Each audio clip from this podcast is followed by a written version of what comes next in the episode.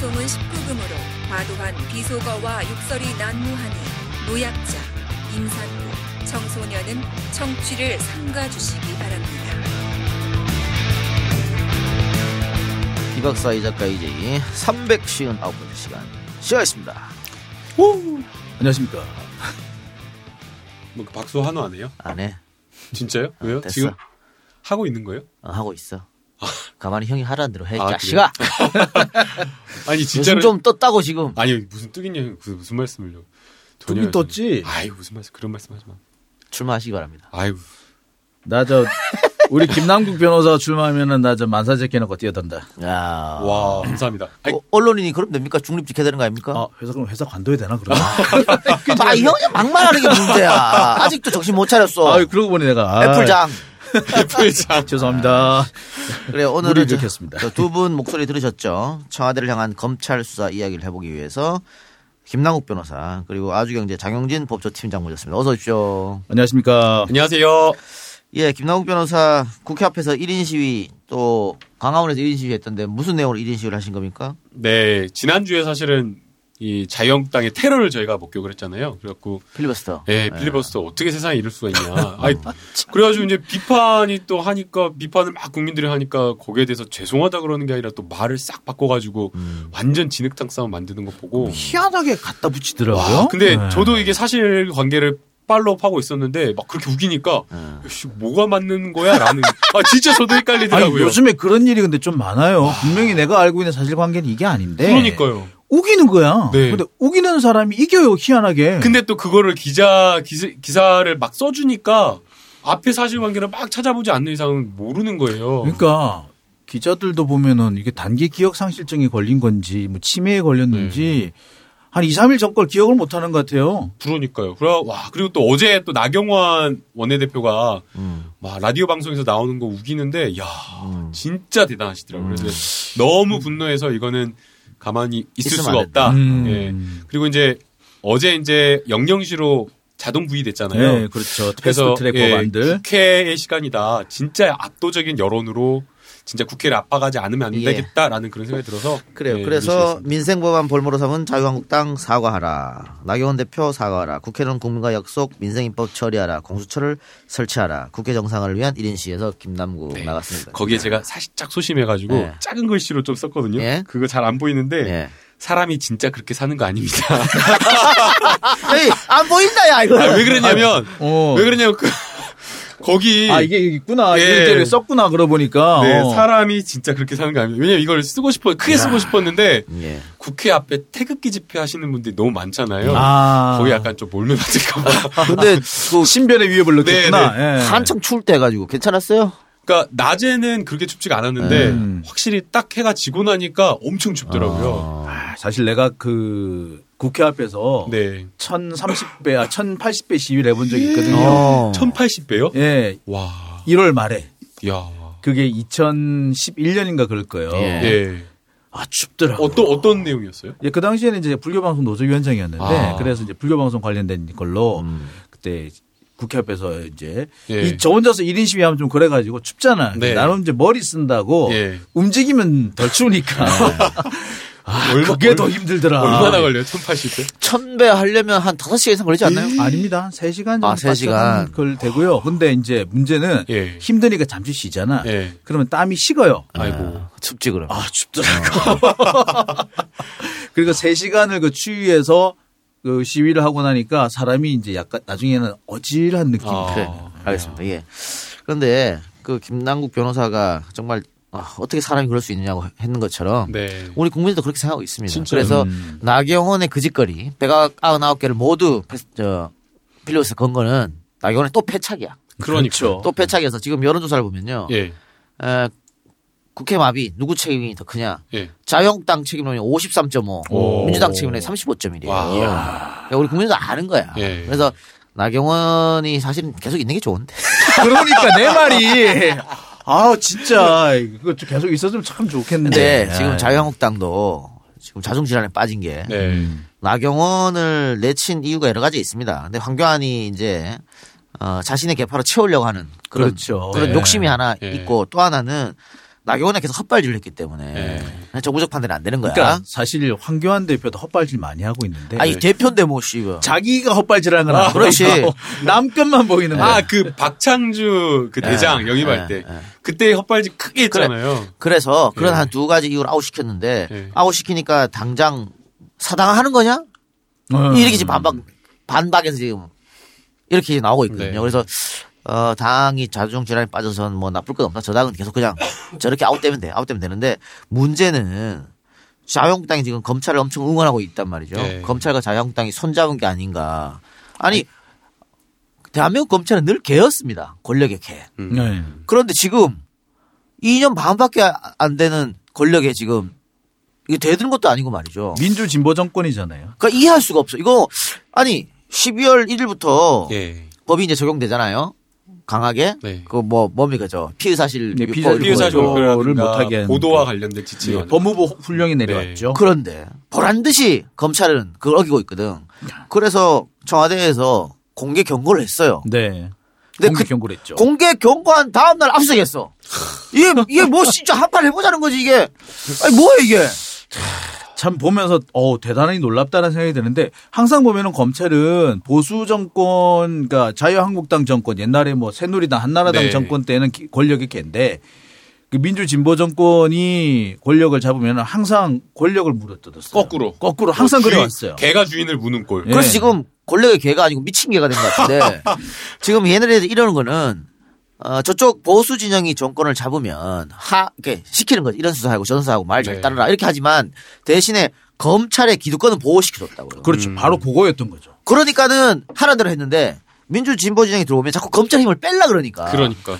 우리가 그거는 양보 못 한다는 거잖아요. 그러니까 저는 이게 검찰에 지금 최근 들어서 하는 뭐 유재수 씨 건, 황운하 전 청장에 대한 수사 이런 것들이 조국 수사가 진짜 용두사미로 끝나자 다른 것들을 이제 뭔가 이렇게 수사에 대한 정당성을 가져오기 위해서 이렇게 다시 이제 청와대에 반기를 드는 듯한 모습인 줄 알았는데 네. 지금은 그게 아니라 아예 조국 교수님에 대한 수사부터 정권을 뭔가 바꾸려고 했던 것 아니냐. 그러니까 네. 아예 음. 총선에 영향을 미치고 더 나아가서 대선에 영향을 어허. 미쳐가지고 음흠. 정말 보수 정부를 세우겠다라고 하는 그 목적이 처음부터 있었던 그러니까 거 아닌가 지금 그 생각이 들더라고요. 총선에 영향 끼치고 대선에 판을 갈자 이거는 자유한국당 그리고 일본 일본 정치인들이 그렇죠. 목적을 갖고 네. 있어 아베 예. 검찰하고 생각이 딱 세 팀이 한, 사실 한 생각인 것 같아. 그런 얘기가 제일 먼저 나온 게 일본 그 자민당 정권에서 처음 얘기가 나왔고 일본 우익 언론들이 처음 시작했던 네. 얘기잖아요. 예. 그러니까 지금 무슨 얘기가 나왔었냐면 지금 그 유재수 수사도 그렇고 김기현 울산시장 관련된 수사도 그렇고 가만히 보면 이게 이 건을 경우에 따라서는 탄핵으로까지 몰고 갈 수도 있고 오늘 실제로 보면은 탄핵을 얼, 거론한 부장검사가 나왔, 나왔어요. 그래서 걱정하는 게 내년 총선이에요. 만약 진짜 총선 구도가 완전히 바뀌어가지고 자유한국당이나 보수가 막 득세한다 그러면은 분명히 그놈들은 그럴 수 있는 음. 그렇지. 사람들이죠. 예. 예. 문재인 대통령이 내려오면 아마 감옥, 감옥에 넣으려고 아니, 발악을 할 겁니다. 그러니까 기억나시잖아요. 그 그렇죠. 예전에 그 노무현 전 대통령 때 탄핵 사유도 안 되는 그 말도 안 되는 꼬투리 말꼬투리 하나 잡아가지고 그러니까 그때도 보면 말도 안 되는 걸 억지를 네. 부려가지고 마치 그 말이 되는 것처럼 했고 말도 안 되는 거죠. 문제는 그때 수많은 언론들이 다 박수를 쳤다라는 거예요. 아무도 브레이크를 안 잡았거든. 자, 그 정리해 봅시다. 지금 검찰이 이렇게 들쑤신 첫 번째 판이 조국 일가 수사였잖아요. 네. 그렇죠. 결국은 조 장관을 조국 일가 수사에 엮어가지고 같이 공범으로 몰아가겠다 이 생각으로 수사를 했는데 어, 안 잡히네.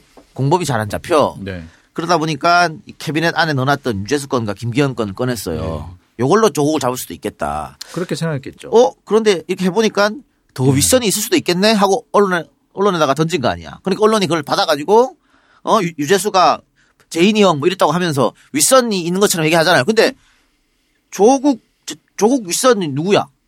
아, 대통령밖에 대통령밖에 더 있어. 없죠. 결국은 대통령 겨냥하는 거다. 이 네. 새끼들. 그래서 지금 압수수색하고 자빠졌고. 어? 그러니까. 어 디를 감히 청와대를 압수수색해?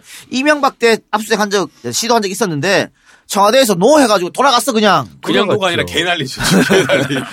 찍도 못 쓰. 아니 박근혜 때 청와대 의 압수 그때는 국정농단이 있었으니까. 그렇죠. 안 되주면 안 되니까. 안 되죠. 그건. 아니, 그것도 그때도, 협의하에. 네, 그때도 처음에는 그냥 돌아갔어요. 음. 안 되고 이제 나중에 황교안 권한대행 때 그 갔었 가가지고 이제 그때는 주는 대로 받아왔죠. 그것도 뭐 보안 책임자의 동의가 필요하냐, 음. 허가가 필요하냐, 막 법률적 형사소송법 난리였죠 네. 해석하는데. 요 압수수색 건은 조금 이따가 자세하게 한번 얘기해 보기로 하고요. 이 압수수색 자체가 말이 안 되는 게 지금 검찰이 조- 자료를 다 갖고 있음에도 불구하고 압수수색했다는 거 이해가 좀 안 돼요. 어쨌든 어, 1인 시위 열심히 했던 김남욱 변- 변호사 소개하면서 이렇게 다 얘기해 버렸네. 갈래 그랬구나. 그랬구나. 우리 가자 이제. 네 그리고 예, 애플장 장용진 기자 나왔습니다. 예 안녕하십니까 장영진입니다. 뭐, 다시 인사시죠. 이제는 사갈 일 없죠. 아 이제 없어야죠. 네. 근데 최근에 페이스북에 상당히 좀 센 글을 쓰는데 네. 계속 기자들 까는 글을 쓰더라고요. 그것도 콕 집어가서 어? 누구 누구라고 어. 꼭 집었죠. 그게 아니면은 이제 누구의 기사를 꼭 집었거나. 왕따 당하는 거 아니에요? 벌써 왕- 그런 소문이 있던데. 뭐 벌써 당한 왕따 뭐 앞으로 이때는 이때는 방법 없습니다. 이제 정면 대결을 수- 선택하는 수밖에 없어요. 어, 우군이 많을까요? 적군이 더 많을 것 같은데요? 아, 그 서초동에는 적군이 좀 많은 것 같고요. 근데 한반도에는 그 우군이 많은 것 같습니다. 지지자들이 더 많다고 생각합니다. 아, 기자 사회는 왕따 당하고. 아, 아니 저기 기자사회도 서초동만 에이, 뭘 다시라도만. 존경하는 선배님. 누구 누구 누가 데리고 와.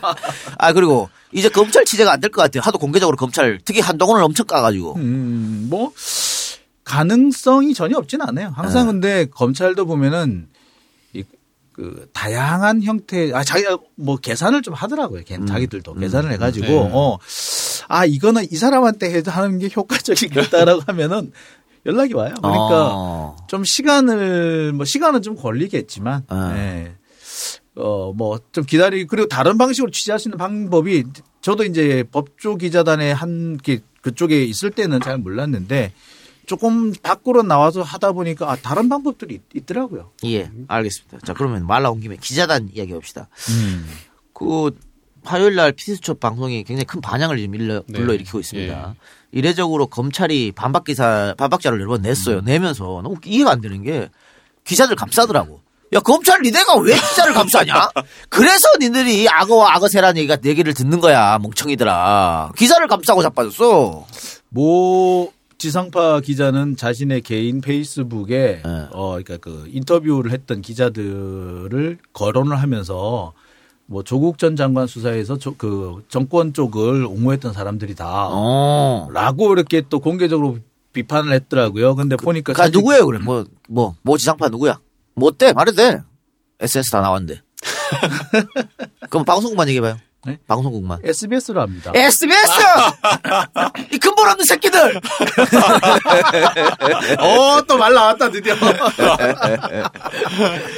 아, 이게 보면서 사실 그런 과정을 보면서 많은 시민들이 네. 저 봐, 저럴 줄 알았어. 보니까 짝짝꿍이 많네. 그렇지. 라고 얘기를. 하더라고요. 어, 지들끼리 짝짝꿍 맞아서 네. 지금 MBC 보도를 공격하는 거 아니에요. 네. 아니, 마음에 안 들 수도 있지, 보도가. 그런데, 어쨌든, 어, 피스집에 나왔던 기자들과 검찰의 어떤 유착 관계라든가, 어, 잘못된 보도 행태는 분명히 반성할 부분이 있습니다. 그렇죠. 근데 그거를 발끈하면서, 어? 그, 그 나온 인터뷰하는 기자들은 다 원래, 어? 이 정권을 지지하는 그따운 말을 어떻게 할수 그거 있어? 무슨 상관이에요? 동료, 동료라는 그러니까 사람들이. 잘못된 취재 관행을 PD수첩이 어. 지적을 한 거고 어. 그게 그냥 그럴 것이다라는 그 기자들의 전언만 이야기했으면 어. 모르겠는데 녹취가 있어가지고 전 어. 너무 생생하더라고요. 어. 깜짝 놀랐고 소름 끼치는 그래요. 그런 내용인데 어. 그걸 반성하는 예. 게 아니라 오히려 막 해명하고 두둔하고. 야, 씨, 이 공범의식 아니에요 이거? 또, 또 그렇죠. 네. 변명. 네. 어디 있으니까. 어이없는 게, 네. 그 기자단 단체 카톡, 어? 가석방 풀어준다고. 니네가 뭔, 이씨, 이것들이 무슨, 아, 표현. 야, 자체가 아니, 저 심지, 상고심이란 말도 있어요. 아, 지네끼리 뭐 자체 시민에서 징계를 내리고 지랄 뻗고 자빠. 그러니까 이게 얼마나 웃겨요. 그러니까 이게 검찰을 취재하니까 우리가 쓰는 여러 가지 표현이나 뭐 하는 것도 가석방, 뭐 상고심 이런 표현을 쓰면서 아, 막 논다는 게 아유. 일단 이해가 안 가는 게, 자, 기자실에 들어가서 이거는 취재를 편의, 취재 편의성을 위해서 기자실을 검, 검찰에 법원에 만든 거잖아요. 그렇죠. 누구 돈으로? 국민의 세금. 세금으로 만들었잖아. 네. 그런데 신생 어 회사라든가 언론사에서 기자가 거기 들어가려 그러면 못 들어가. 국민 세금을 받는데 못 들어온대. 그럼 어떻게 검찰에 가갖고 저 좀 들어가도 되나요? 아니요, 그거는 기자하고 얘기해야 되는데요. 그러니까 기자단들이 지들끼리 투표해갖고 아걔 안 돼, 걔 안 돼, 걔 안 돼. 이러면 못 들어가는 거잖아. 어? 그러니까 원래 그런 건 있습니다. 이게 그 검찰이나 경찰에는 그러니까 좀 이상한 사람들이 기, 나 기자요 하고 올 때가 제법 있어요. 어. 그러니까 그런 사람들을 걸러주는 장치는 필요하거든요. 네. 근데 그런 근데 지금 상태는 단순히 그런 사람들을 걸러주는 것을 넘어서서 기득권을 보호하는 장치로까지 지금 진화돼 있는 상태. 그런 상태이기 때문에 사실 문제가 돼 있는. 아니 이런 겁니다. 양승태 어, 대법원장 시절에 어? 상고법원을 만들려고 그 난리를 친 거 아닙니까? 네. 그런데 사람이 적어서 이- 저 일이 너무 많고 하면 대법 원장을 대법관을 많이 늘리면 되잖아. 늘리면 되죠. 네. 근데 이 새끼들 그게 늘어나면 자기 기득권이 뺏기니까 그거는 못 늘려. 대신에 상고법 만들어 달라는 거 아니에요. 그렇죠. 똑같은 거야. 기자들도 지금 요 기자실에 들어가서 자기가 기자단 풀 만들고 거기서 자기가 권력을 나름 휘두르고 열매를 따먹고 있어요. 그러니까 다른 기자가 예를 들어서 기자단 아닌 기자가 지- 저 질문하면 어 이거 왜 질문해 하지 마 이렇게 되는 거잖아요. 그 권력이잖아요. 그러니까 그 권력을 나눠먹기 싫은 거야. 그 장벽을 결국에는 쳐가지고 그렇지. 그 언론이라고 하는 얼, 언권 이 권력 자체를 자기들끼리만 폐쇄적인 집단만 공유하겠다라는 거고요. 그걸 사실은 검찰이 용인해주지 않으면 기자단이 그렇게 할 수 없는 거거든요. 그러니까 기자단이 기자단을 구성한다고 하더라도 검찰이 그 뭐냐 하면서 다른 데에 다 취재에 응해주면 그게 사실은 기자단 자체가 성립할 수가 없는 건데 결국에는 그런 기자단을 검찰이 인정해주고 검찰은 입맛에 맞는 기사를 쓰게끔 하는 그런 상황을 만들기 때문에 비판을 하는 검찰이 아니 그러니까 검찰에 비판하는 기사가 안 나오는 이유가 있었던 것 같아요. 그러니까 사실 이- 이번에 이런 일도 있어요. 지금 오늘 압수수색과 관련해 가지고 지금 비출입사 뭐열몇 개사가 있는데 이 열 몇 개사가 돌아가면서 서울 동부지검 차장검사 또는 그 공- 전문 공보관한테 연락을 했습니다. 이거 어떻게 되냐. 그러니까 전화는 안 받는데 문자를 보내라 그래서 문자를 보냈어요. 그랬더니 뭐라는 게 아니라 어 모든 질문은 간사를 통해서 하시라고. 그게 뭐예요, 도대체? 이게 오늘도 그런 답- 답신을 받으니까 되게 황당한 거예요. 그래서 더 황당해 가지고 우리가 이제 너무나 이제 화가 나기 해서 자 그러면은 그것도 훈령에 있느냐. 지금 법무부 훈령에 따라서 이렇게 전문 공보관도 만들었는데 그것도 훈령에 있느냐라고 하니까 그 뒤로는 답이 안 나요. 그러니까 이거 유착이야. 누가 봐도. 유착이고 네. 그렇게 기자 어, 기자 출입하는 애들이랑 검사들이랑 유착이 딱 돼버리니까 검찰들이 문제가 있으면 기사를 안 써. 그 사람 눈에 밟히거든. 예? 아이, 그못 쓰죠. 못 써. 아. 그러니까 검찰 내에 문제 있는 기사들은 다 밖에서 쓰여져서 안으로 들어오는 거지. 옆 거꾸로. 어? 음, 그러니까 본격적인 취재가 그 거- 법조팀에서 시작될 수는 있는데 꼬물꼬물 첫 보도는 다른 데서 나오는 경우가 많아요. 네. 특히 이제 사실 지금 뭐 어떤 기자는 뭐, 뭐 PD 저 뭐야 저그 스폰서 검사 사건을 법조 기자들이 썼다라고 주장하는데 사실은 그거 MBC PD 수첩이 쓴 겁니다. 제가 그게 나오게 된 배경을 알아요. 그 당시에 PD 수첩이 불방될 뻔했거든요. 그래서 불방될 걸 대비해 가지고 시사인하고 저한테 그러니까 수사인 시사인의 주진우 기자하고 저한테 미리 그 자리를 줬어요. 예. 아, 그래서 저는 전체 중에서 한 80% 먼저 썼어요. 그리고 시사인은 PD 수첩이 나가는 날 기사가 나갈 수 있게끔 그, 배- 그 뭐죠 시사인 잡지 예. 네. 잡지가 출판될 수 있게끔 딱 준비해내고 있었던 거예요. 그랬던 기억이 있었는데 그걸 마치 이제 법조 기자에서 쓴 것처럼 이렇게 거짓말한 것도 있고 그다음에 몇 가지가 사실 앞뒤가 안 맞는 예. 것들 좀 많이 있어요. 그런 그 화요일 방송에 제일 어이가 없었던 게 손혜원 의원 건 관련해 해가지고 이제 브리핑 하는 게 있었잖아요. 네. 검사가 MBC PD가 관련 취재를 하고 있었기 때문에 거기 들어가서 질문을 했어. 그런데 그렇게 약속된 그러니까 기자단 출입하는 사람이 아닌 언론인이 와서 질문했기 때문에 MBC 저 기자들을 한테 항의하면서 엄중 경고한다고. 이뭔 짓이야? 이- 아. 그 김재영 PD님이었잖아요. 김재영 PD님이 음. 거기서 질문을 하니까 차장 검사가 뭐 이렇게 표현하면 그렇지만 굉장히 띠껍게 음. 누구냐고. 음. 그러니까 약간 어디 잡사인이 들어온 것처럼. 아, 그 물었던 거는 예. 일단 질문 자체가 어? 그렇죠. 자기한테 불편한 질문이었거든. 네. 그렇죠. 불편한 질문을 했는데 누군지 잘 모르겠어요. 어, 그러니까 그러니까 대본에 누구냐고. 그래갖고 MBC PD 수첩 PD라고 하니까 깜짝 놀라가지고. 그러니까 그것도 그것도 검사가 그렇게 얘기해주면 그 출입 기자들은 다 검사가 이야기하는 대로 걔들이 원하는 대로 다 써- 써버린단 말이야. 그러니까 그게 저는 잘못됐다고 생각이 들어요.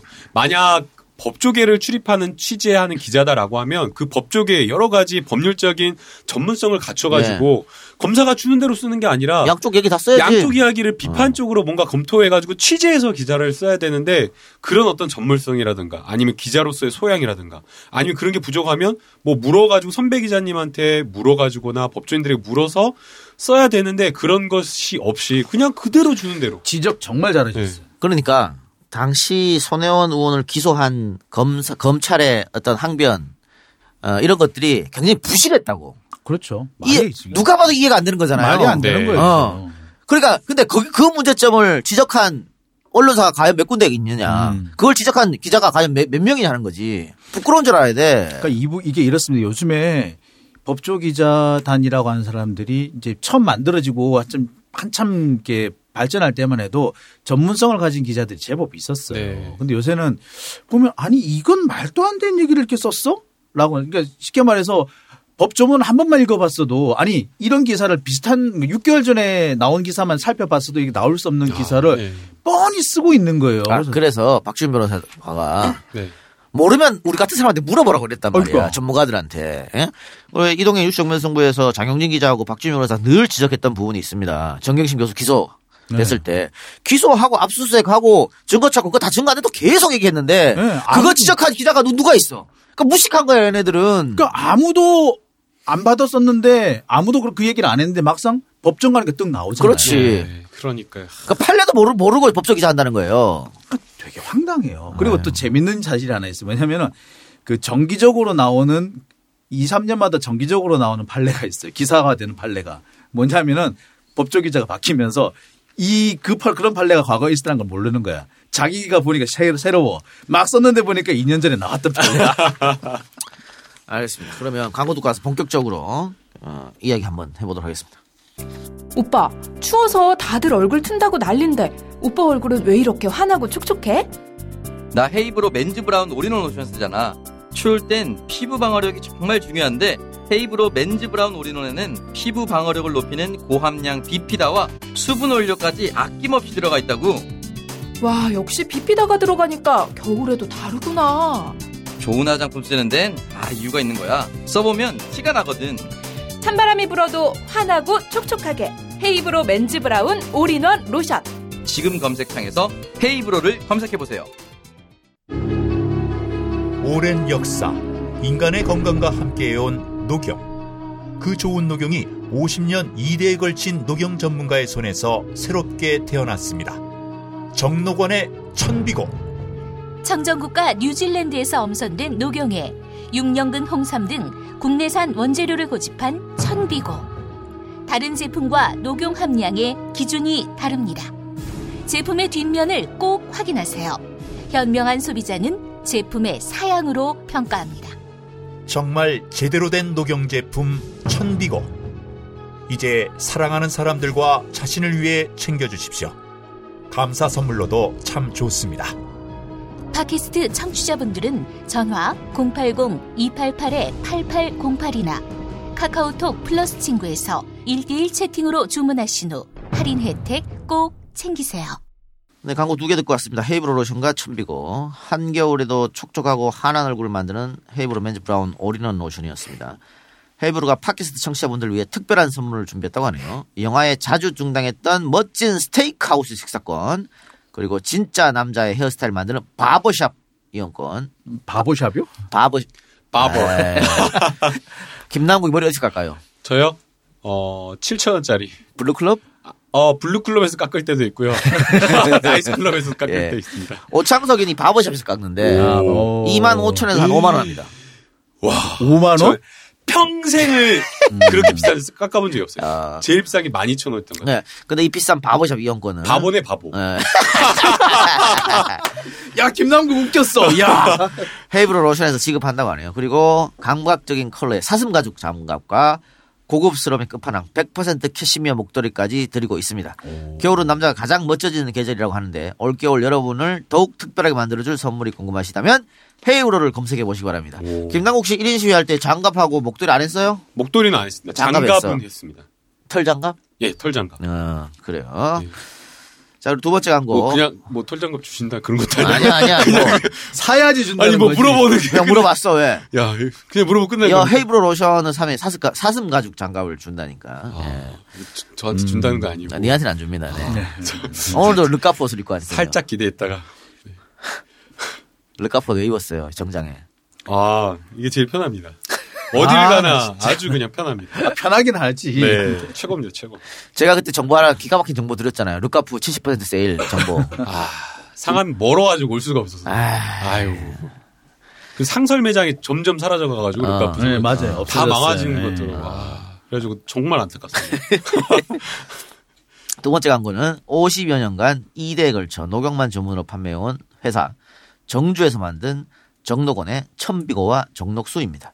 좋은 녹용으로 만든 천비고와 정록수는 휴대가 간편해서 언제 어디서든 편하게 드실 수 있습니다. 가급적 공복에 드시는 것이 좋다고 하네요. 청취자분들이 직접 전화나 카카오 1대1 채팅으로 주문해 주시면 더 큰 혜택으로 모십니다. 천비고 정록수를 주문하시고 개봉기나 후기 사진을 페이스북이나 인스타그램 등 SNS에 올려주시면 수시로 해시태그 검색해서 작은 선물을 드리는 이벤트를 진행합니다. 해시태그는 샵 정록원, 샵 정록수, 샵 전비고, 샵 홍삼, 샵 녹용입니다. 앞으로도 많은 사랑과 관심 부탁드리고 포털에 천비고 검색해 보시기 바랍니다. 자, 다시 우리 얘기로 와서요.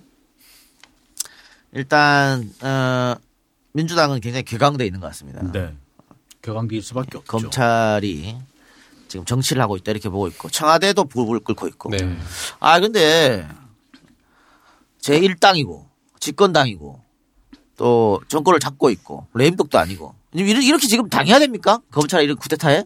너무 좀 답답하다라는 네. 그런 생각이 들어요. 네. 과거 같은 경우는 항상 그랬잖아요. 네. 이 법무부 장관을 검찰 출신으로 해가지고 검찰권을 꽉 틀어잡고 있는 음. 그런 거였는데 이 문재인 대통령은 사실은 검찰의 수사에 대한 독립을 시키려면 법무부의 문민화 그러니까 음. 법무부를 검찰로부터 아예 포섭되는 거를 포획되는 거를 막아야 된다라고 하면서 예. 그런 인적 고리 자체를 끊다 보니까 그렇죠. 현직 검사들이 원래 네. 이제 법무부의 실국장으로 많이 갔는데 이제 그런 싹 빼버렸죠. 최소화하고 있는 상황인 거죠. 민정에서 뭐 합니까 그러면? 민정도 지금 어제 그제야 민정수석이 화냈다라는 이야기를 들었는데 뭔 소리가 지금 너무 황당한 거예요. 지금 국민들은 국민들은 수개월 전부터 화나가지고 있었는데 어제 그제 이제서야 화났다 그러니까 뭐 이렇게 사실 근데 민정이라는 데가 원래는 그 사정기관을 이렇게 통과를 통제하는 데는 아니었어요. 원래는 원래는 뭐냐면 감찰하는 데거든요. 그래서 사정기관까지 이렇게 통제하는 것처럼 보이는데 원래는 그게 아니고 근데 사실 그렇게 그렇게 된 게 뭐냐면 군사 독재 때문이야. 네.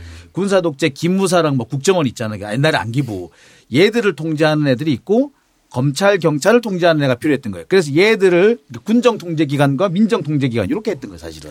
근데 아, 이게 그 통- 교과서적인 얘기 하지 마시고요.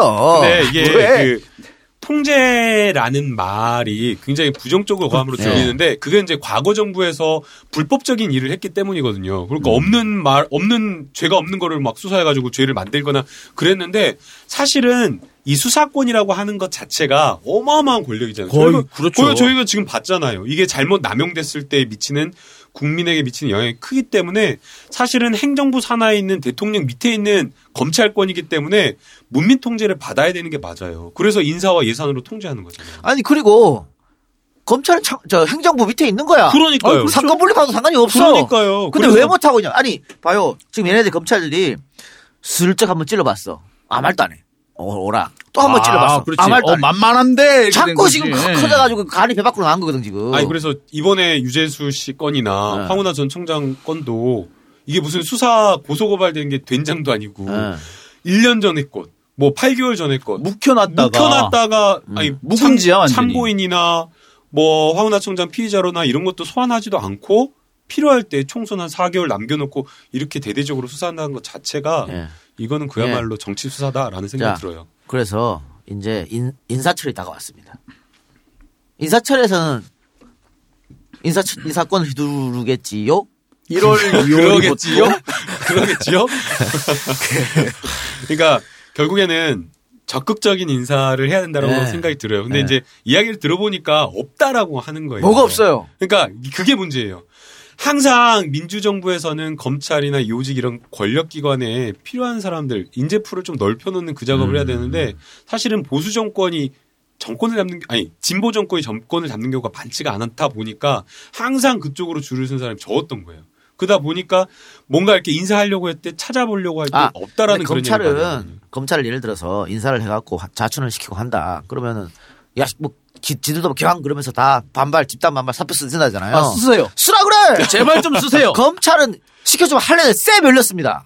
예, 그럼요. 젊은 맞습니다. 변호사 변호사들 예. 김남국 가서 검사해. 아이고, 어, 아이고, 쟤는 그래 못해요. 그 무서워가지고 못해요. 쟤는. 그러니까 네. 그리고 막상 쓰지도 못해. 그러니까 그러니까요. 좀 휘두를 필요가 있, 다 이렇게 보고 지금 이런 건, 건건들 때문에 검경 갈등까지 지금 상당히 어, 불거진 상황입니다.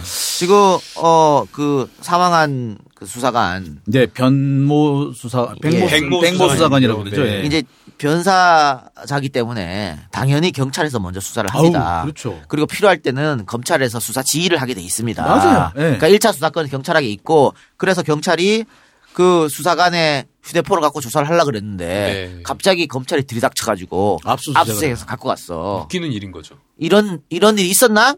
저는 들어본 평생, 사례가 없어요. 평생 없었던 어. 일인 것 같아요. 그러니까 예. 지들이 그 휴대폰을 보고 싶으면 지휘하면 됩니다. 수사 지휘. 맞아요. 어? 예.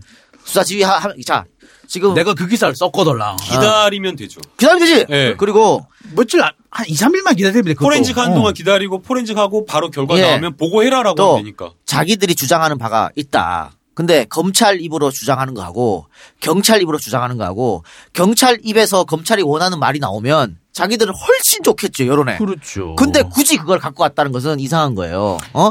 그 김기현 사건 같은 경우에도 경찰도 첩보를 받았지만 검찰도 첩보를 받았어요. 예, 맞아요. 맞아요. 근데 검찰이 쑥 조사하다가 보니까 어 경찰이 먼저 하고 있네. 야 그러면 어차피 우리한테 이건 낼 거니까 좀 두고 보자 해갖고 놔둔 거란 말이야. 맞아. 지들도 그러니까요. 그랬잖아. 예. 그것처럼. 근데 왜 이걸 갑자기 와갖고 갖고 갔냐. 그래 지금 경찰이 불불 끓는다는 거잖아요. 결국엔 뭐냐면 경찰이 봐서는 안 돼. 어허, 혹은 어허, 경찰한테 보여주고 싶지 않은 어허. 무언가가 있다. 라고 아- 생각하지 않으면 도저히 일어날 아니, 수 없는 그러니까요. 일이라고요. 아까 이 작가님 말씀하신 어. 대로 그 정보를 여러 개를 가지고 그러니까 경찰하고 같이 함께 가지고 있게 되면 검찰 발 피의 사실 이렇게 흘릴 때 필요한 부분만 떼서 못 흘리는 거예요. 아. 그게 안 되는 거잖아요. 아. 아니, 당장 이번에 그 돌아가신 분 유서만만 해도 그래요. 지들이 원하는 것만 예, 흘렸지. 검찰은 쓱쓱 흘렸는데 자기들이 원하는 것만 딱 도려내가지고 아니 심지어 약간 왜곡해가지고 그러니까요. 그렇게 흘렸는데 아니다라고 얘기할 수 있는 게 뭐냐면 경찰에서 갖고 있는 게 있었단 검찰이 말이에요. 이렇게 흘려요. 그럼 경찰에서 이러겠죠. 어, 아닌데? 우리가 확인하면 그거 아닌데? 어허. 야, 이렇게 되는 거죠. 어. 그래서 저는 그게 처음에 검찰에서 표면적으로 청와대에 뭐 흘러 들어갈 수 있다라고 하면서 서초경찰서 서장의 경력, 뭐 청와대 경력을. 경력을 이야기한 거는 사실은 그건 표면적인 이유라고 생각이 들고요. 음. 결국에는 그 정보를 독점해 가지고 입맛에 맞게끔 쓰고 싶어, 예. 활용하고 싶은데 그게 안 예. 되니까 그래요. 근데 그래서 압수수색한 거라고 생각이 들어요. 지금 경찰도 개강이 돼 가지고 아씨 나 같았으면 안 됐을 것 같아. 아, 근데 그건 이제 법을 위반하는 압수수색. 거. 뭘뭘 씨, 뭐, 뭐, 왜? 자, 우리 저 저분 이동형을 경찰청장으로 보내겠어요. 뭘씨 뭘 뭘. 어, 뭐, 뭐, 어, 어쩌라고. 서초 씨. 경찰서장. 뭔데? 어. 아니, 그 바보처럼 줘놓고는 지금 와가지고 다시 내놓으라고. 다시 내놓으라고 영장 신청한대. 검찰한테 아, 경찰이. 그래도 그래도 경찰이 그거는 강단 있게 한번 자, 했는데 거의- 검찰이 좆가 하면 그만이잖아요. 아유, 그만이잖아. 아, 그래도 이제 어, 그래도 이제 경찰과 검찰 간에 이거를 진짜 어. 대등하게 어. 싸우는 모습을 언론에 보여준 거예요. 그래 한번 붙어봐야 돼. 한번 붙어야 돼. 이, 이 와중에 아까 그 유서 얘기가 나왔습니다만은 검찰이 계속해서 언론 프로를 합니다. 네. 어 검찰총장한테 미안하다는 유서 있다 하고 뒤에 건 빼버리고 네. 뒤에 건 우리 가족 보호해 달라는 거잖아요. 그런데 수사관이 우리 가족 보호해달라 이거 뭐 해석의 영역입니다만은 조금 이상하단 말이야. 그렇죠. 누가 보더라도 이거는 이 사람은 이제 그 조국 전 장관이 어떻게 망가졌는지 그 가족들이 어떻게 음. 박살이 났는지를 알고 있단 말이에요. 그 말은 그렇게 생각해 본다면 예. 그 말이 음. 내 가족은 건드리지 마세요. 어, 저 저쯤에서 끝내세요. 이럴 네, 내가 거야. 죽을 테니 그러니까요. 이 말로 들릴 수밖에 없어요. 그래서 청- 청와대가 공개한 문서 보면은 수사받기 전에 울산지검에서 네. 야 별거 없어. 맞아요. 예. 난 그래도 울산 고래고기 사건 그거밖에 모르는데 왜 날 뭐라 그러지? 그러니까 이렇게 해서 갔다가 와서는 완전 달라졌다는 거잖아. 네. 아니 이미 울산 지검에서는 다 수사를 했다라고 이야기를 하고 있거든요. 네. 그리고 원래는 12월 한 14일, 15일 정도 그 정도에 다시 한번 뭐 이야기하자라는 정도만 이야기 됐대요. 그런데 갑자기 사건이 서울 중앙으로 가고 주말 일요일 날 나오라고 하는 그 시점에서 안타까운 선택을 하셨다라는 건데 이분 뭐 경력 알려졌잖아요. 해병대 출신에 마라톤, 구기 모든 축구 사실 마라톤이라고 하는 거 굉장히 인내가 필요한 어우, 건데 그렇죠. 자기와의 싸움인데. 예. 그리고 그 다음에 주변 분들에게 평가 들어보면 굉장히 책임감 강하고 성실한 그런 예. 분이 무엇보다도 없는 소리 할 사람 아니잖아. 예. 근데 그 그런 분이 갑작스럽게 어마 이렇게 선택 극단적 선택을 그렇죠. 했다고 한 거는 짧은 시간 동안 어마어마한 압력이 아, 자, 들어왔다라는 거거든요. 자, 그래서 봅시다. 시간 타임을 그렇게 해서 스스로 목숨을 끊었고 갑자기 검찰이 정말 이례적으로 경찰서를 압수수색해서 휴대폰을 갖고 가버렸고 그러면서 언론 플레이 하면서 어, 유서 중에 일부만 공개했고 그리고 윤석열이 장례식장에 찾아갔는데 그 장례식장에서 내가 아끼던 수사관이라고 말했다. 이거 기사로 나왔는데 이거 누가 얘기해줬어? 검찰이 검찰이 알려준 거 아니야 또? 근데 보면은 윤석열 총장이 내가 아끼던 사람이었다라고 말을 했는지는 확인이 안 돼요. 어, 그러니까 이거는 뭐냐면 주변에서 그렇지. 그렇게 누가 흘려줬어. 근데 그걸 누가 그대로 받아 쓴 예, 거예요. 야, 그건 이따 다시 얘기하고 지금 쭉 이렇게 흘러 흘러가 보면 네. 그리고 지금 윤석열이 무슨 잡혀 있는 뭐 저 조찬이라든가 뭐 이런 거다 아, 약속들. 약속 다 했다. 찢으시거든요. 예. 그래서 나는 뭔가 지금 그게 있- 있을지 모르겠다 이 생각이 드는데 어, 아주경제 12월 3일자 기사를 보면요. 그 누가 쓰신 거? 내가 아끼던 수사관이라고 물음표. 매몰차게 수사할 땐 언제고 이런 제목의 기사가 네. 올라왔습니다. 누가 쓴지 모르겠습니다. 누가 쓴지 모르겠습니다. 예. 저도 그거 기사 굉장히 감명 깊게 봐서 여러 군데 아, 퍼다 민망해라. 날랐어요. 아빠 달랐어요? 여러 군데 퍼다 날랐어요. 예. 막. 예. 전직 특감반원 사망의 검찰 수사 중대 고비, 검찰 분위기 반전 안간힘, 검찰 내부에선 부정적 반응, 가족 배려 달란 유서 내용 놓고 아전 인수식 해석도. 요 기사 쓴 이유가 뭐예요? 아, 이거요. 제가 그날 우연히 이제 소초동 중을 배회하다가 네. 그 사건이 벌어졌으니까 거기 병원 저 영안실 주변을 좀 다녔어요. 그런데 이제 그 보기 싫은 인간들 마주치게 될까봐 영안실까지 못 들어가고 주변을 뱅뱅 돌았거든요. 뱅뱅 도는데 예 누군가 그렇게 소리를 콱 지르더라고요. 영안실 주변에서. 아이고. 그래서 뭐, 제가 뭐라, 뭐라고 질렀어요? 욕을 사가 써가면서 10원짜리 욕을 써가면서 아. 뭐 아끼던 수사관 하면서 그런데 수사하는 할 때는 언제고 이제 와서 개소리 하고 있네 누가 이렇게 아, 소리를 막. 지르더라 영화실 밖에서 아. 듣는데 확 오잖아 예. 그래가지고 가만히 기다리고 있다가 따라 들어가 봤죠 예. 그랬더니 골로 쏙 들어가시더라고 아. 그러면서 막 달래면서 그렇게 하시더라고요 그래서 그 누구예요? 검찰 사람입니까?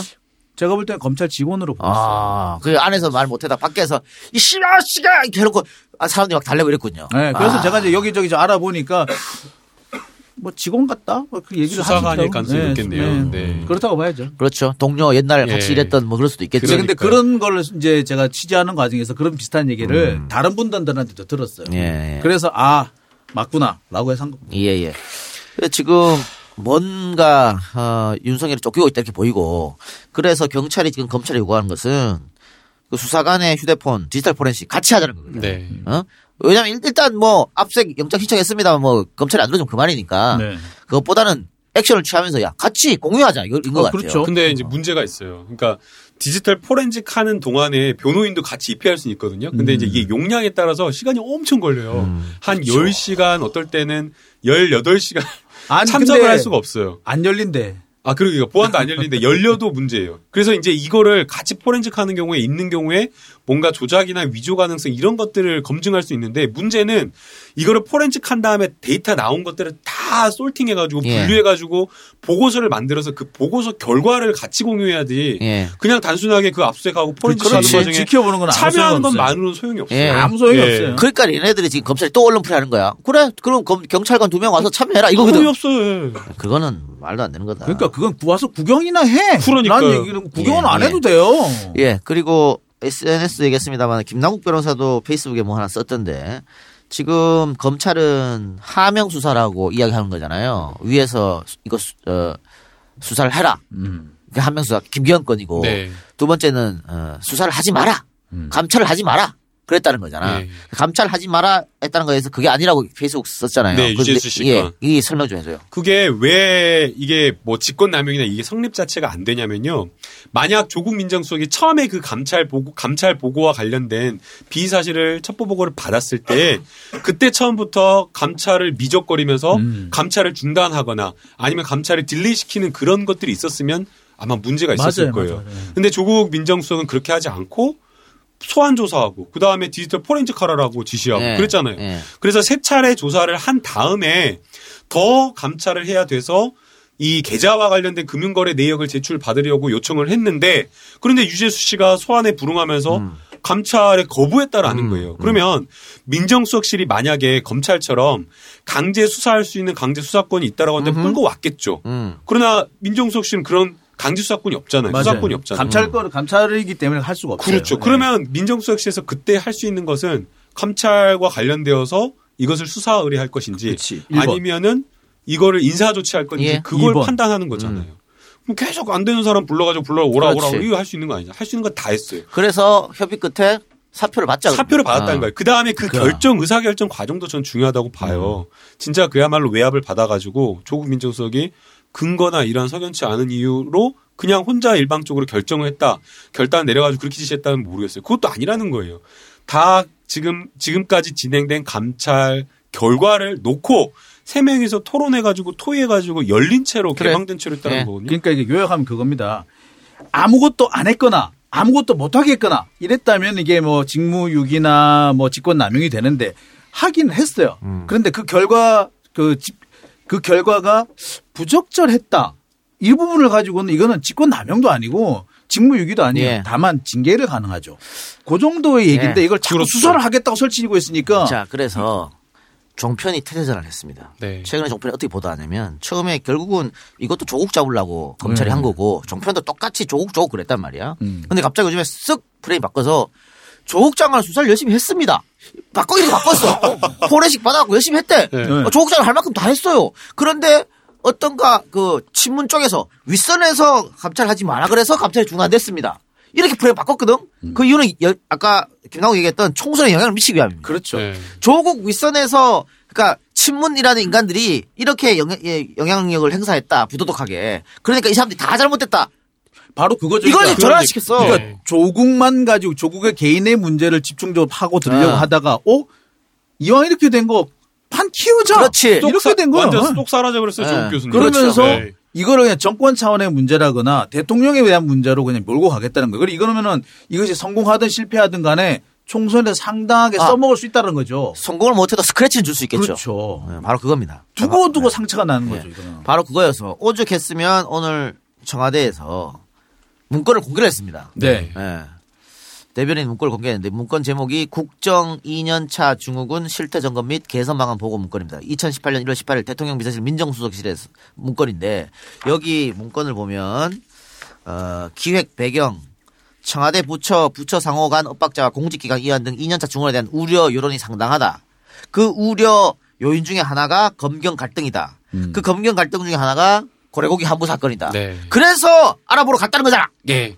제가 이거 한마디로 핵심적으로 정리해드리면 이게 하명 수사일 수가 없는 게 만약 이게 하명 수사면 경찰이 이 하명 수사를 받아가지고 수사를 한 거면 검찰은 그 공범이에요. 네. 경찰이 단독으로 수사할 수가 없잖아요. 그렇죠. 압수수색 영장 경찰이 신청할 수 있어요? 아니잖아요. 경찰이 신청하면 검찰이 법원에다가 청구해가지고 압수수색 영장을 발부받아 주는 거거든요. 그럼 그 누가 압수수색 영장을 발부해 준 거예요? 예. 검찰이잖아요. 예. 그럼 이거 하명 수사를 경찰이 했다라고 하면 검찰은 그럼 공범인 거예요? 예. 그러니까 말이 안 되는 이야기인 거예요. 이때가 만약에 하명 수사였으면 이때 정권 초기였잖아요. 진짜 서슬 벌을 때 지금보다 훨씬 서슬 벌었고 지지율 엄청 높고 남북 정상회담하고 이때였거든요. 검찰한테 해. 특히 당시에는 물렁물렁한 문무일 총장 있을 때고 얼마든지 우리 검찰한테 해서도 가능했어요. 굳이 경찰을 내려보낼 이유도 없어요. 하명 수사였다면. 그리고 네. 우리 무엇보다 이게 검찰도 내사를 하고 있었고 경찰도 그렇죠. 내사를 하고 있었고 그 다음에 그냥 일반 그냥 그 그쪽 업계에 있다라고 하는 지역 정가에 있다라고 한 사람들뿐만 아니라 업계에 있다라고 하는 분들한테 파다하게 아니, 그러니까 그 너무 그냥 공공연한 지역 신문에 계속 나오고 그거, 그거를. 네. 그 따는 신문이 있더라고요. 근데 지금 그게 없어졌더라고 근데. 네. 그래서 그 자료를 내가 못 찾았는데 계속해서 시비를 거는 신문이 있었어요. 그래가지고 그 신문에서 보도가 됐던 것도 있었고 그리고 그 사람이 이제 제보자라는 사람이 보통 우리가 이제 민원 있는 사람이 한 군데만 안 가요. 경찰도 모든 가고 가죠. 검찰도 네. 가고 감사원도 가고 뭐 국민권익위 가고 안 되면 청와대 내고 다 그렇게 하거든요. 예. 이것도 그런 건 중에 음, 하나예요. 그래서 여러 군데에서 그런 첩보라든지 이런 보고들이 마구마구 모여 있었어요. 그러니까 그래가지고 각자 다 알아보다가 어 경찰에서 하네? 예. 나는 그래도 이참에 고래고기 한부 사건 다시 수면 위로 떠올라. 아, 그건 진짜 아유, 저 맞아요. 그거 네네. 가지고 한번 이리시에 또 한 번 하려고요. 민간업자한테 왜 40억 돌려줘? 환불을 그거 근거가 없어요. 좀 전에 나온 근거가. 걸로는 40억이 아니라 또 5억이라고 또 이렇게. 5억이든 40억이든. 그리고. 좀 바- 바로 그거야. 아니 그게 40억이면은 안 20, 나쁘고 그러니까, 어, 5억이면 20 괜찮다는 거야? 28톤인가 27톤에서 21톤을 환불해줬다고 이야기가 나오고 더 웃긴 건. 시끄러우니까 얘 또 외국 보냈잖아. 담당 검사. 네. 아, 이게 정말 말이 안 되는 거예요. 이게 보면은 아니 그리고 고래고기는 일단 불법이라고 보는 게 맞아요. 고래고기 포경 자체가 금지돼 있잖아요. 그래서 지금 국제 포경 협회 그, 그 국제 아니 그린피스에서 뭐라고 하냐면 일본은 대놓고 포경을 하기 때문에 나쁜 나라고 한국은 아닌 척하면서 포경한다고 그 주의 국가라고 그 뭐라 그러죠 이렇게 감시 대상 국가라고 지명이 돼 있어요. 검찰이 그 당시에 환불을 해줬잖아요. 그러면은 이게 압수를 했다가 환불을 해주려고 하면 이 압수한 물건이 불법이 아니다라는 예. 근거가 확실할 때 예. 환불을 해주고요. 예. 대개는 그 판단을 안 해요. 수사가 그 해당 압수한 물건 혐의와 관련된 수사가 끝날 때까지 환불을 안 해주거든요. 음. 근데 이거는 환불해 준 것 자체가 이례적이고요. 환불을 해준 근거가 없어요. 음. 그러니까 환불을 해주려면 이 고래 고기를 거래할 수 있다는 허가증이 있어야 되고 그 다음에 이 허가증만 있어서는 안 되고 허가증에 있는 그 고래 고기가 지금 압수한 고래 고기와 일치하는지 그거 확인해야 되거든요. 그래서 지금 국가수에다가 그 해당 고래 고기의 어떤 성분이라든가 과학적인 DNA와 관련된 그거를 수사 그 뭐야 검증을 의뢰해가지고 그 결과를 기다리고 있는데 환불을 또 해줬다라는 그러니까 것이기 때문에 돌려줄 수 있는 거는 근거가 돌려줘야 돼요. 그러니까. 범죄에 사용된 물건이라 하더라도 돌려줄 수 있는 물건이면 돌려줘야 되는데 고래고기는 범죄에 사용되는 그 자체가 아니 그러니까 범죄 그 자체란 말이에요. 그러니까 절대 돌려 증거물인 예, 거죠. 불법의 증. 최종 최종 무죄 확정 판결 날 때까지 사실 돌려주면 안 되는 거예요, 그거는. 그리고 대개는 범죄 관련성 없는 거 돌려달라고 해도 잘안안 돌려줘요. 맞죠. 내 말이 진짜 변호인들이 그거 뭐 의뢰인들 해달라고 해갖고 그거 왜 가지고 있냐면 참 대답하기가 어렵거든요. 더 웃긴 거. 요 담당 변호사, 업자를 변호한 사람이 수임료를 2억 받았습니다. 아, 근데 김남국이 2억 받아본 적 있어요? 한 번도 없어요. 2천만 원. 뭐하니? 2천만 원 받아본 적도 없어요. 야 너무 싸잖아. 1,100만 원 진짜 큰 사건 1,100만 원 받아본 게 진짜 자. 봐요. 아이고, 2억이나 진짜. 받았는데 아이고. 검사 출신입니다. 검찰 어우, 출신이야. 어? 검찰 출신이 2억이나 받아먹고 이래서 이 얘네들 뭔가 짬짬이 있지 않았을까? 이 와중에 검, 검사는 이 사건 시끄러지니까 외국 나가고 그래서 이상하다는 거 아니에요 이게. 맞아요. 제가 볼 때 이거 진행 과정 항상 누가 봐도 이상한 거예요. 그러니까 이 부분에 대해서는 그 어떤 결과가 나오든 재수사는 해야 됩니다. 이- 이참에 한번 다시 까보자 그래. 아, 까봐야 될것 검찰이. 얼마나 떳떳한지 한번. 그래서 그 거기 그 이름 말하기가 좀 민망한데 그 핫핑크 돌핀스 예. 거기 시민사회 단체 있다고 예. 이름이 참 대단한 핫핑크 돌핀스라고 하는 그 시민사회 단체에서 직무유기 직권남용으로 해당 처분을 했던 검사라든가 관련자들을 그렇지. 예, 고소를 했는데 고발을 했는데 해당 그 고발 건에 대해서 제대로 된 수사를 하지 않았다라고 얘기를 하고 있어요. 우리 새끼들 뭐 선택 맨날 선택적 수사하는데 지들이 하고 싶으면 하고. 그러 그러 뭐 지금 저 자유한국당 걸려 있는 거 수사 안 하잖아. 그러니까 그러니까. 나경 담당 나경원 이거 수사 안 하잖아. 네. 아이 그리고 나경원은 그렇다 치더라. 계엄령을 왜 안 하는 거야? 그거는 쫙 그건 진짜 말 그대로 국기문란에 반란에 심각한 사건. 심각한 사건인데 알겠습니다. 광고 듣고 와서 나머지 이어가겠습니다. 긁지 말고 뿌리세요 글루타셀 아직도 무작정 긁고 계신가요? 지금도 밤마다 긁어대는 아이 때문에 고민이신가요? 미친 듯이 가려울 때는 긁지 말고 글루타셀을 뿌려보세요. 약국이나 검색창에서 리얼한 후기를 확인해 보시고 많은 사용자들이 인정한 특허받은 글루타셀 스프레이로 긁지 않는 편안한 밤을 보내세요. 긁지 말고 뿌리세요 글루타셀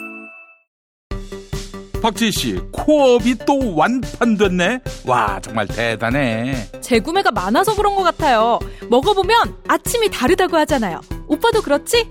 그럼 코업은 팟캐스트에서 유일하게 9가지 활력 원료와 페루산 마카가 콜라보된 활력 비타민이잖아. 형도 매일 먹죠? 나? 코업 없이 못 살지. 내가 방송에서 극찬하는 이유가 있어. 먹은 날과 안 먹은 날의 차이가 확 나. 은선 씨도 그렇죠? 네, 먹어보니 왜 코어업, 코어업 하는지 알겠어요. 저도 적극 추천해요. 팟캐스트 유일 멀티비타민과 페루산 마카의 환상적인 콜라보. 검색창에 코어업 검색하세요. 글루타셀부터 갑시다. 네, 세 번째 광고는 가려움증 완화제 글루타셀 스프레이입니다. 겨울에는 난방 사용이 늘어나면서 실내 공기가 건조해지기 쉽죠. 그렇게 되면은 건조하고 민감한 피부를 가지신 분들이 무척 고생하시는데요. 이 적절한 실내 습도 조절과 수분 섭취 꼭 해주시는 게 좋다고 합니다. 자, 그래도 습관적으로 긁고 계신 분이 있다면은 글루타셀 스프레이로 긁지 않도록 해준 것이 좋- 좋을 것 같습니다. 어른들은 물론이고요. 긁어대면서 보채는 아가들이나 약을 사용하기 곤란한 임산부들까지도 안심하고 꾸준히 사용할 수 있어서 좋은 반응을 얻고 있다고 합니다. 이 글루타셀은 전국에 있는 글루타셀 취급 약국이나 인터넷에서 구입하실 수 있고요. 재구매 고객들이 많아서 대용량 이벤트 계속된다고 합니다. 저희 집사람 쓰고 있는데요. 긁는 거 확실히 줄었습니다. 아, 이 저 글루타셀 사장님 감사합니다. 예. 정말 잘 쓰고 있습니다. 예. 다 쓰고 나서 직접 사서 쓰세요. 네. 이제 코업 갑시다. 네, 네 번째 활기찬 연말을 위해 꼭 필요한 활력 코업 광고입니다. 이 박지희 아나운서와 김용민 PD가 항상 이 코업 광고할 때 제가 너무 부러워했는데요. 저는 무료로 해드릴 수 있습니다, 사장님. 제가 더 올리지 않을까요? 네. 12월은 쌀쌀한 날씨와 더불어 술자리가 많아 체력적으로 힘든 달입니다. 이럴수록 코업이 필수입니다. 이 코업은 활력을 더해주는 각종 비타민과 이 면역 기능에 필수인 아연 등 9가지 기능성 원료 그리고 페루의 산삼이라 불리는 마카까지 더해 건강한 활력을 충전해 드립니다. 이 팟캐스트 진행자들과 재구매 고객이 자신 있게 추천합니다. 이 코업과 함께 즐겁고 건강한 연말 연시 보내세요. 2 플러스 1 이벤트 계속 진행합니다.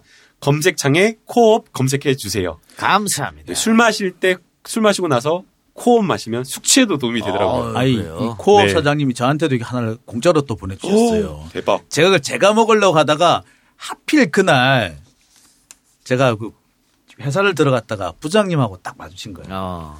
그래서 그냥 확 집어 뭘 뭘 야단을 치시려 그러더라고. 어. 그래서 내가 얼른 집어다 드리고 이제 입을 막아버렸어. 근데 문제는 아 이분이 그 다음부터 힘이 넘쳐. 어, 약간 이상하게 들리네. 야, 이거 뇌물 아니까 뇌물? 그러니까요. 약간 예? 이상하게. 뇌물? 그래서 그 다음부터 되게 야단을 많이 맞아요. 이게 맨날 뭐 힘이 넘치니까 뭐 하고 싶은 일도 많고. 그래요. 이거는 제가 먹었어야 되는데. 알겠습니다. 예. 자, 그 박경철 반부패 비서관 네. 검찰에 가서 이거 청와대를 청와대가 곤란하게 한 답변을 하고 네. 있다. 그래서 결국 박경철도 검사 출신에서 저런 거 아니냐. 예. 어떻게 보세요? 그렇게 좀 보였죠. 그리고 저 역시도 아, 아무래도 좀 이상한데라고 생각을 했었습니다. 그리고 딱 지금적으로 시기가 정권이 한 이제 바뀌려 한 이제 여기 정권 임기가 2년 정도 남았잖아요. 그러니까 보통 이제 청와대 비서관을 하고 난 다음에 2년 동안은 검찰로 돌아갈 수가 없거든요. 야, 이 타이밍상 딱 맞다. 정권 말기에 들어가려고 돌아가려고 지금 이제 빽 쓰는구나. 라고 했는데 예. 자, 오늘 박형철 비서관이 다시 청와대 출근하기 시작했다고 합니다. 예. 자, 그러면서 어, 아마 청와대 쪽하고부터 얘기 좀 있었던 모양이에요. 그러면서 얘기가 나왔던 것이 자신이 검찰에서 했던 얘기가 이제 검찰에서 또 자신이 검찰에서 했던 얘기하고 검찰에서 지금 흘려나오는 얘기하고 취지가 다르다. 이런 식으로 좀 해명을 했다 그래요. 그러면서 또 조금 얘기가 다른 얘기로. 그래서 특히 또 왜 박경철 비서관이 사표 냈다는 거 어찌 된 거냐 그랬더니 사실 박경철 비서관이 1년 전부터 계속 사표를 내긴 했었대요. 어, 예. 그런 걸로 볼 때, 아, 이거는 지금 뭐 이 사람의 사, 이 사람이 사표를 내고 말고 할 문제는 할 떠나서 이 사람이 검찰에서 했다는 진술은 아무래도 원래 취지와는 좀 다르다. 그러니까 처음에 그 단독으로 해가지고 나왔던 게 예. 뭐였냐면 박형철 반부패 비서관 진술이다라고 하면서 네. 조국 당시 민정수석이 감찰 중단 지시를 했다라고 하면서 뭐 어마어마한 단독인 것처럼 예. 이야기를 했는데 예. 사실은 이거는 조국 전 민정수석이 이미 지난해 12월에 국회에 나와서 본인 입으로 본인 진술로 내가 중단 지시했다라고 네, 얘기했거든요. 맞아요. 그리고 네. 그 근거에 대해서도 사생활과 관련된 부분 그리고 비위가 약하고 신빙성이 좀 구체성이 떨어져서 인사 예. 조치하는 정도로 마무리했다라고 예. 다 밝힌 이야기인데 마치 그게 새로운 얘기인 것처럼. 새로운 이야기인 것처럼 단독이라는 거 나왔죠. 음. 그다음 두, 두 번째 그 중단 지시가 아, 민정수석이 감찰권을 지시하는 것 너무나 당연한 고- 권한인데 그게 마치 불법인 것처럼 막 아니 그래가지고 것처럼 제목을 중단 달아. 지시하고 그 사람이 계속 그 자리에 있었다면 또 모르겠는데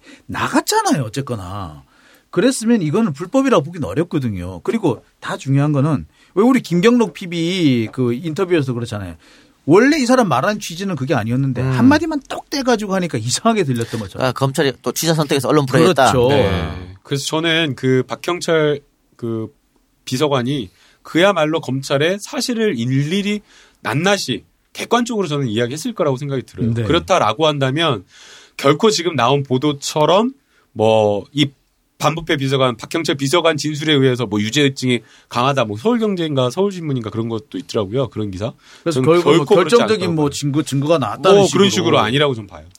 예. 그 혹시 이게 들어봤습니까? 그 검찰에서 자기들을 욕하고 있는 유튜브를 아 저 이야기 저 보고 조심하라고 어 그러더라고요. 어 여기저기서 그런 소리 들리고 있는데 예. 가만히 보니까 그러면 지금 검찰을 존나 까고 있는 저 유튜브 팟캐스트 누가 있을까 보니까 어 김용민 그렇죠? 그 다음에 정봉주 나 음. 뭐이 정도밖에 없어 김호준. 근데 김호준은 너무 거물에서 못 건들 것 같고. 음. 김용민은 착하게 살았기 때문에 털어도 나올 게 없을 것 같고. 주로 이제 용민이 형은 게스트의 입을 빌려서 얘기를 해요. 먼저 게스트가 아. 이야기하게 하고 아 그렇죠라고 아. 하면서 살을 붙이는. 그래서 나밖에 없는 것 같은데. 큰일인데? 나는 그러면 그 세 사람 네 사람 중에 세 사람하고 걸려 있으니까 어. 이거 나도 위험한데 어. 아, 형님은 진짜 걱정하셔야 됩니다. 꼭 그렇게 말을 해야 되겠니? 아 이거는 현실 직시를 좀 해야 돼요. 근데 그래서, 뭐, 네. 예, 이 방송을 듣고 있을 우리 검찰 관계자 여러분들. 저는 똥물을 뒤집어 쓸 마음의 준비를 항상 하고 있기 때문에. 음. 예. 구속될 걸 항상 각오하고 제가 그 지- 사식 넣어주세요. 어 제가 지난주에 봤는데 예. 이게 뭐 1600권짜리 이렇게 그 동그랑땡처럼 돼가지고 네. 그런 것들이 있더라고요. 음. 그래서 제가 그런 것들 뭘 이렇게 사시기 맛있을까 잘 보고 왔거든요. 그리고 이제 그 다음에 변호사는 접견 시간 제한이 없잖아요. 그래서 이제 오래 있어주는 게 좋기 때문에 네. 시간을 최대한 하루 종일 비워가지고. 알겠습니다. 이저 피수첩 방송에 인터뷰했던 기자들, 그 검찰이 압박하고 있다. 혹은 뭐 그 출입 기자들이 왕따를 시키고 있다. 이런 소문이 벌써 들리던데 실제로 그렇습니까? 검찰이 압박할 일이 있을까? 글쎄요. 아마 압박을 한다면 이제부터 어떤 걸로 압박할지 지금 작전을 짜기 시작했겠죠. 어. 아마 그랬을 걸로 보이고요. 그리고 뭐 기자단이라는 데서 뭘 한다라고 하지만 사실 이번 같은 경우에는 KBS와 MBC가 어느 정도 저기 보조를 맞춘 상황이에요. 그리고 예. 아, K- SBS 빼갖고 지들이 삐졌구나. 그랬을 수는 있겠다. 야, 나 그것도 생각 못했네. 어, 하여튼 뭐 그런 부분도 있, 있기 때문에 어, 글쎄 요 이게 조금 그리고 또 기자단이라는 게 단일한 집단은 아니에요. 네. 조금 엇박자는 그래요? 아니 그래서 이참에 아까 고래고기 한부 사건 얘기했습니다만 피수첩이 또 옛날에 다뤘더라고. 네, 그렇죠. 다뤘더라고요. 네. 그러니까 네. 그거 다시 올라오면서 이번 피수첩 건꼭 봐라 이런 게 올라오면서 어? 그 한동훈이 실검에 올라가고 네. 아 좋아 아주 좋, 좋다고 봅니다. 그래서 압수수색 시점이 미묘하게 저는 그렇더라고요. 그 PD 수첩을 덮으려고 음. 했던 것이 아닌가 생각이 아, 들어요. 그 얘기도 나오더라니까. PD 수첩 파장이 너무 컸잖아요. 그래요. 녹취록이 너무 생생한 내치로 까져가지고. 음, 그래서 그거를 급히 황급히 덮기 위해서 음. 이 청와대를 갑자기 압수수색한 거 아닌가 걔네들. 검찰들 깜짝 놀랐을 거야. 물론 기자들이 다 녹취한다는 걸 알고 있지만 그게 그렇게 튀어나올 줄은 몰랐을 겁니다. 그러니까 와, 며칠 네. 전부터 한동훈의 녹취가 공개될 것 같다라는 얘기들이 계속 돌았더라고요. 아, 계속 돌았더라고요. 그러니까 아마 거기서 검찰에서도 나름의 대응책들을 고민하지 않았을까. 이거 PD 수첩이 뭐 며칠 전에 이 취재한 게 아니라 몇 주 했어요. 그래서 아마 저는 검찰에도 분명히 아니, 들어갔을 거라고 들어요. 근데 한동훈은 지가 누구랑 통화인지 알 거 아니야. 아, 근데 본인은 공보관이잖아요. 어. 그러니까. 차장검사는 공보관이에요. 음. 근데 본인 얘기가 뭐 아니 그리고 그 얘기가 뭐 어땠다고 그러는 건지 모르겠어요. 음. 그러니까. 아니 그난 혹시 그 보복할까봐. 음. 음. 그러니까 지는 누구 누가 깠는지 알 거 아니야. 자기가 누가 누구랑 통화인지 알죠. 알죠. 알지. 걱정. 모를 리가 없 모를 리가. 없죠. 그래서 걱정됩니다. 아 근데 저는 진짜 깜짝 놀랐어요. 사실은 고검장, 검사장, 차장 검사 이러면 굉장히 높은 고위직이잖아요. 그리고 영화 속에나 나온 사람인데 음. 야 기자에게 엄청 고분고분 약간 아, 좀 내일은 빼달라고. 아, 모르는 마음이 그렇지만 비굴하게 예. 아, 그것만 좀 빼달라. 한번 살려주십시오. 아유. 야 이거 영화 속 설정 속에서나 나오는 건 줄 알았는데 그래 말이 또 빼주고 말이야. 그러니까 아유. 대박이었습니다. 그래, 알겠습니다. 자, 이 수사가 앞으로 아, 검찰은 계속 하겠죠. 계속하고 더 확대할 거라고 보이고요. 브레이크 브레이크가 없는 것 같아요. 어제 나온 걸 보면 이건 정권을 완전히 정조준 했다라는 생각이 들어요. 그다 기억나시죠? 어, 문재인 정부 출범 이후에 인사수석실에 있었던 5급 제일 막내 한 30대 행정관이 육군 참모총장을 카페로 불러가지고 뭐 이야기하고 그 행정관이 이 뭐 장군 인사와 관련된 뭐 서류 가방을 잃어버렸다. 잊어버렸다, 예. 그래가지고 뭐 한 3개월 정도 근무하다가 이제 면직 처리했다. 그게 네. 있었는데 사실은 그게 그때는 잘 몰랐고 지난해인가 좀 논란이 됐었잖아요. 근데 그걸 다시 끄집어 내가지고 군에다가 그 자료 다 달라 다시 했다라는 거 아니에요. 그러니까 그 얘기는 뭐냐면은 앞으로 이제 먼지 하나까지 탈탈탈탈 털어서 계속 끌고 가겠다. 총선까지. 근데 그거는 자 보세요. 그거는 2017년도에 있었던 사건이고 그리고 지난해 진짜 조중동이면 난리로 막 터, 털었잖아요. 근데 그때는 아무 수사도 안 하다가 갑자기 이것도 서울 동부지검에서 달라 했다는 거거든요. 이거 전 문제가 있다 봐요. 알겠습니다. 그리고 지금 추미애 의원이 법무부 장관 후보로 강력히 올라오고 있는 상황인데 사실 뭐 추미애 의원이 급은 안 맞죠. 사실 그렇죠. 여당 대표했던 사람이 네, 장관으로 가는 장관으로. 가는 보기는 좀 그렇죠. 아이 그리고 또 지금 뭐 어? 사회부 총리 누굽니까 유은혜인데 네. 그, 그 밑에 가 서울, 서울상 그 밑이잖아요. 네. 그러니까 지금 가- 안 맞습니다만은 뭐 국가를 위한다면 또 봉사할 수도 있겠다. 그럼요. 예. 근데 추미애 의원이 굉장히 강단 있는 사람이거든요. 그렇죠. 그래서 저는 어, 추미애 의원이 법무부 장관이 되면 검찰 니네 좆됐다 이렇게 봅니다. 그렇죠. 차라리 조국이 나왔을런지도 몰라요. 그렇지도 몰라 네. 새끼들아 니네. 옛날에 천정배 법무부 장관이 수사 지휘권 발동해버렸잖아. 네. 그렇죠. 왜 안 돼? 그때 아니, 지금도 마찬가지야. 어. 그때도 검찰이 천정배가 수사 지휘권 발동할 때 난리 난리 개난리 쳤거든. 못 쩌라고. 송두율 사 어, 송두율 송두율 사건. 교수님. 예. 해버리잖아. 나는 해야 된다고 봐요. 해. 왜? 지금 저렇게 폭주 기관차처럼 달리면은 브레이크를 걸어줘야지. 그렇죠. 이 사건 같은 경우에는 사실은 어떻게 보면 정치적으로 굉장히 논란이 있고 그렇죠. 그 다음에 수사와 관련되어서도 기본적인 어떤 형사소송법 절차라든가 이런 것들이 잘 지켜지지 않다라고 그런 비판 받았는데 법원에서도 실제 지적을 한 그런 사건이고 또 그 과정에서 또 안타깝게 또 유명을 달리하신 그런 분들이 있기 때문에 검찰권 남용이 분명한 사건이기 때문에 이건 진짜 네. 수사지휘 할수 있는 거죠. 예. 그리고 역대 수사 지휘권이 발동된 경우에 되게 재밌는 얘기인데 아 그렇죠. 제가 무슨 말 하시는지 알 것 같아요. 예. 검찰총장이 자리를 지킨 사례가 없습니다. 예, 예. 이걸 정말 좋아하실 것 같아 사람들이. 예. 근데 모르겠습니다. 또 한쪽에서는 윤석열이는 잘라주기를 원한다. 아, 뭐 그럴 수도 있죠. 음. 근데 자르기가 쉽지 않죠. 그러니까 스스로 나가기를 남- 나갈 조건을 만들어. 아니, 그러니까. 네. 그래서 검- 수사지휘권 발동하면, 오, 이해하고 나가, 나갈 것이다. 그래서 자유한국당 입당할 것이다. 큰 꿈을 꾸리고 있다. 대통령 꿈을 꾸고 있다. 뭐 이런 말도 있으니까. 근데 또 윤석열 총장은 또 달라가지고 버틸지도 그럴지도. 몰라. 아, 그 사람은 그럴 가능성이 버틸지도 있어요. 모릅니다. 예. 예. 그래, 알겠습니다. 하여튼, 어, 법무장관이 공석이기 때문에 공석을 오래 두면 안 되니까 예, 빨리 임명이 돼야겠죠. 그래요. 좀 답답한 상황인데 1월 달에 그 이제 검찰 인사가 있으니까 그렇죠. 1월 달 있고 3월 달 또 있고 합니까? 네. 1월 달에 있고 보통 7월에 하나 있고 그렇습니다. 네. 보통. 네.